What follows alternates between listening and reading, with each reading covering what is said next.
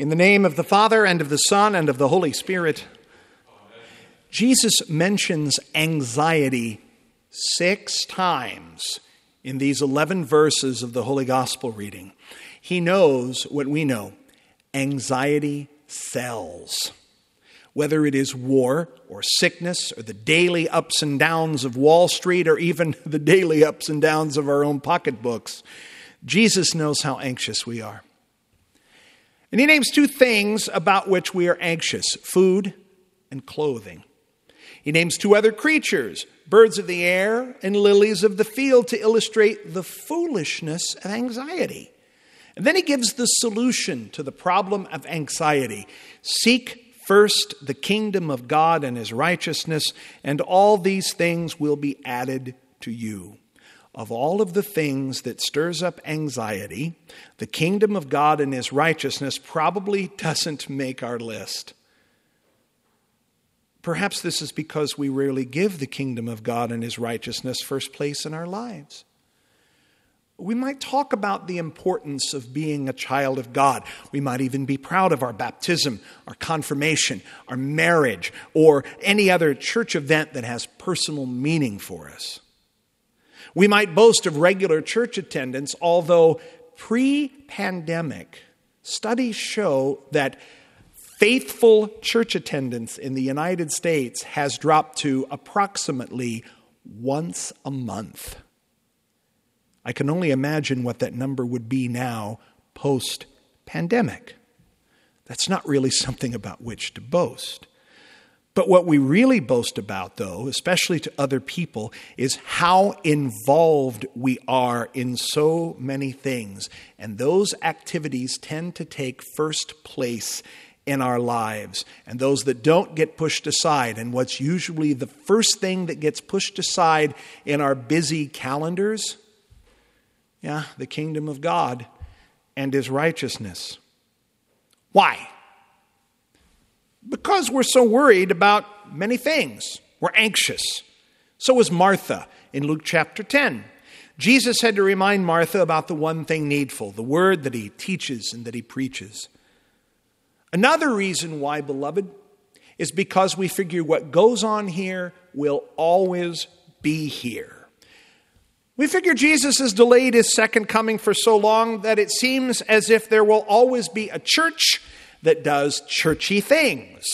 If I miss a few weeks, if I miss a few months, if I miss a few years, or even a decade or two or three, oh, well, church is always going to be there.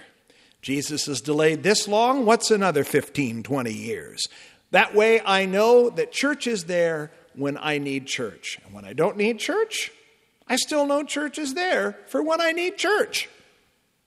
The consumer mentality permeates us so much, we catch ourselves seeing word and sacrament as a commodity like food and clothing. Those are two things, by the way, Jesus says we shouldn't worry about food and clothing. I've been here on the high prairie of Wisconsin now, coming close to eight months.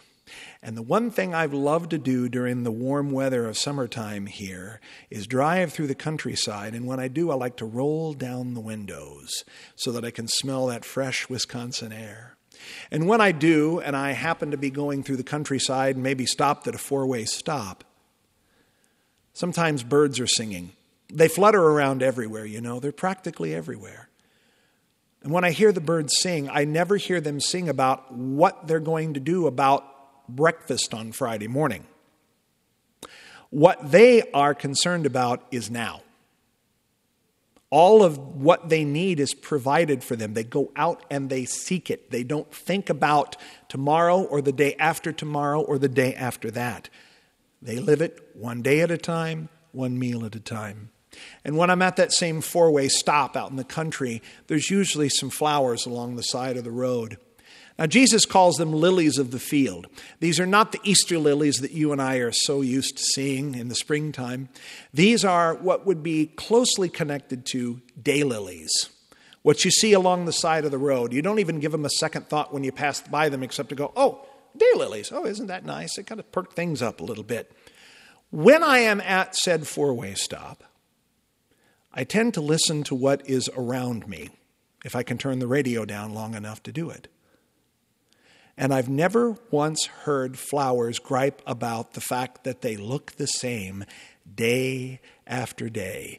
Never once have they said, oh, well, I should change colors because someone surely is going to say, haven't I already seen them in that outfit before? They've looked the same all the time, and they're not worried about how different they're going to look tomorrow. God provides for them as He provides for birds too, and for you and for me as well. But we don't believe Jesus. Even more so, we try to control what He says. Maybe we do believe him up to a point. Yeah, we'll, we'll, believe that all good things do come from our Heavenly Father who loves us and cares for us in providential as well as spiritual ways. And we might actually believe that our Heavenly Father does his part to care for us. But here's where things kind of get off track. We figure he drops things in our lap and says, Well, look at what you earned. No. We're stewards. What we have is not ours, it's loaned to us. And the Lord God says, care for it.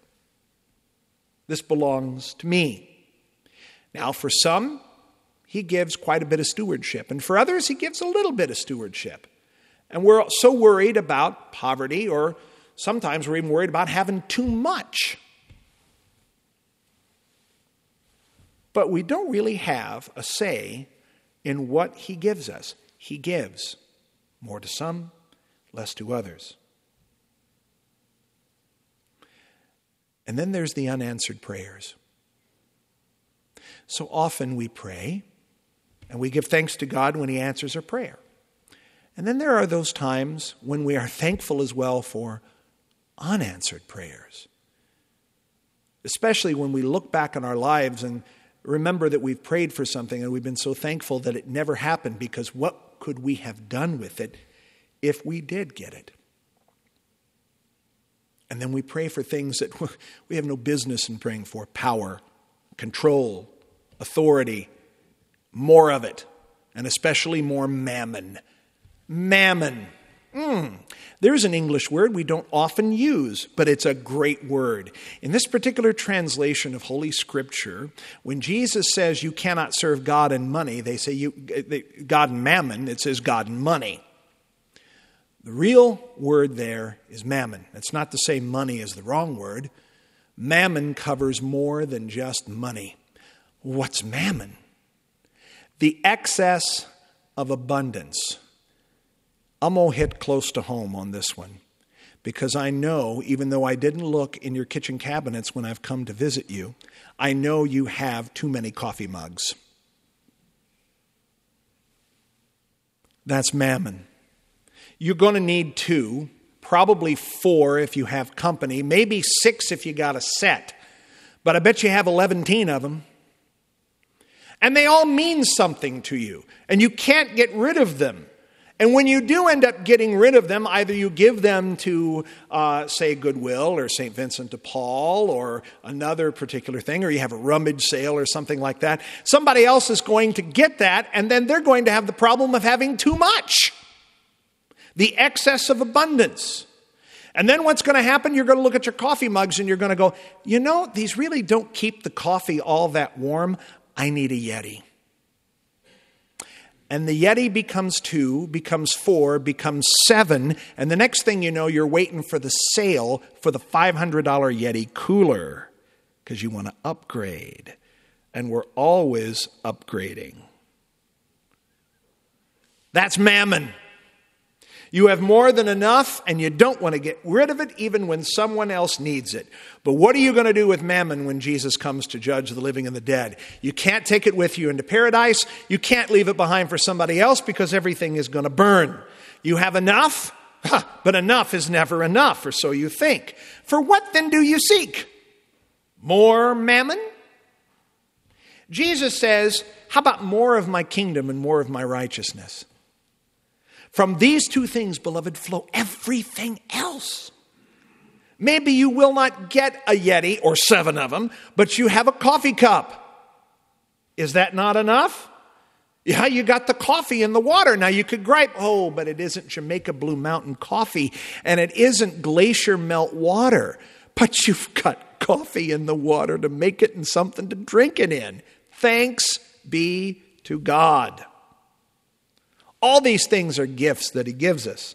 And all these things are given after Jesus gives you His kingdom and His righteousness. So, does God's kingdom look like a coffee cup? No. God's kingdom, beloved, looks like you letting go of controlling Him. God's kingdom looks like His Son, Jesus, giving you forgiveness of sins, giving you eternal righteousness that covers the blackness of sin, giving you the holiness that bespeaks you perfect in Christ before our Heavenly Father. There is no anxiety for you when you are clothed in this righteousness that comes down from above. Jesus has done all things necessary for your salvation. And it's what you hear from this pulpit and from that lectern week after week. Why week after week? When are you going to get to something new, Pastor? Never. Because you come here every week with the same thing I have, and it's called gospel amnesia. You forget that Jesus loves you and gave his life for you, and that you had no say in it. So I get to stand here, and Lord willing, I'll do it again next week unless Jesus comes. Please let it happen. And you'll hear it again and again. Because sin makes you deaf and blind to eternity. So it's Jesus' job with his word to open up your ears and your eyes to hear and to see his kingdom that is before you. The tendency for redeemed sinners when it comes to God's kingdom and his righteousness, the righteousness that covers you in your baptism, is to want to go it alone. Church can be a disappointing place because people's failures are out in the open.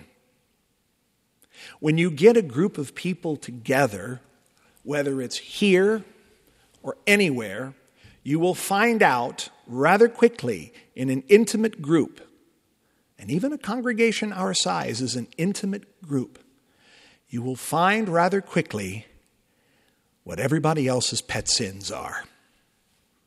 You will know them up close and personal, like you know your own sins.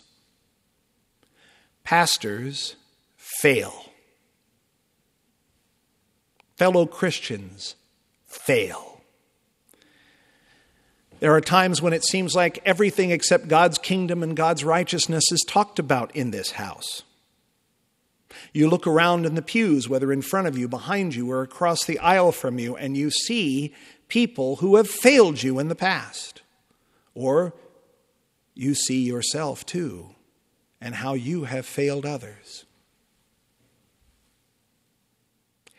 Remember when you have a moment where you feel like you need to empty the pew permanently because you're sick and tired of dealing with sinners. Then our Lord's church, whether here or anywhere, is composed entirely this side of paradise of sinners.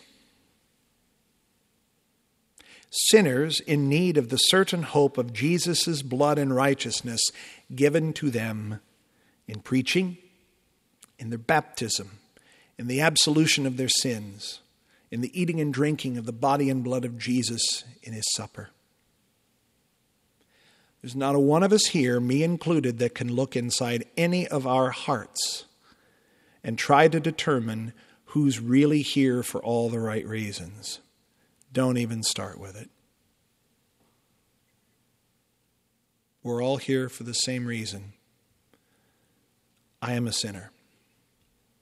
I have fallen short of God's one way love for me. I deserve hell, but that's not what I get. I get heaven because Jesus has given it to me as a gift. And that's the most important thing that I will hear all week. It's the most important thing I need to hear every day, every minute of every day. Because everywhere I look, people fail me. And all it does is build anxiety. Jesus has the antidote for anxiety for you tonight His kingdom, His righteousness and everything else that you need. And we all don't really know everything that we need, but Jesus does. Everything else flows from those two things. And we do it together as sinners.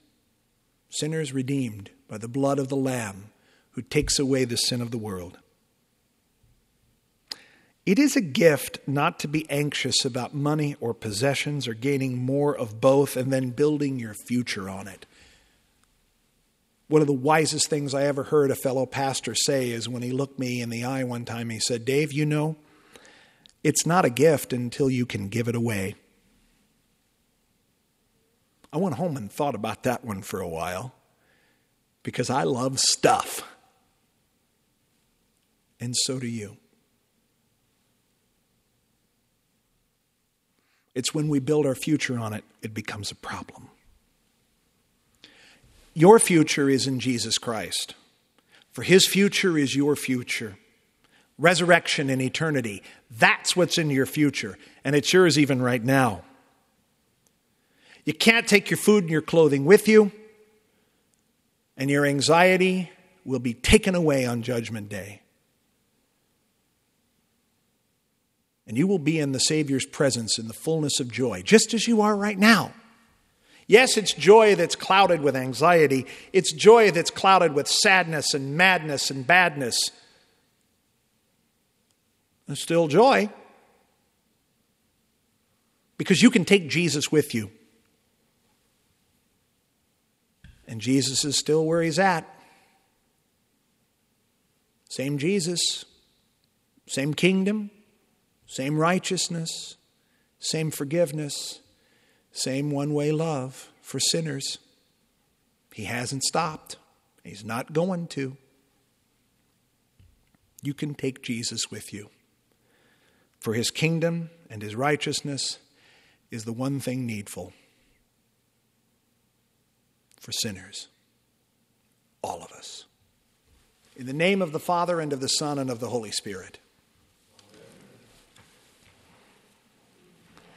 The peace of God, which passes all understanding, keep your hearts and minds in Christ Jesus.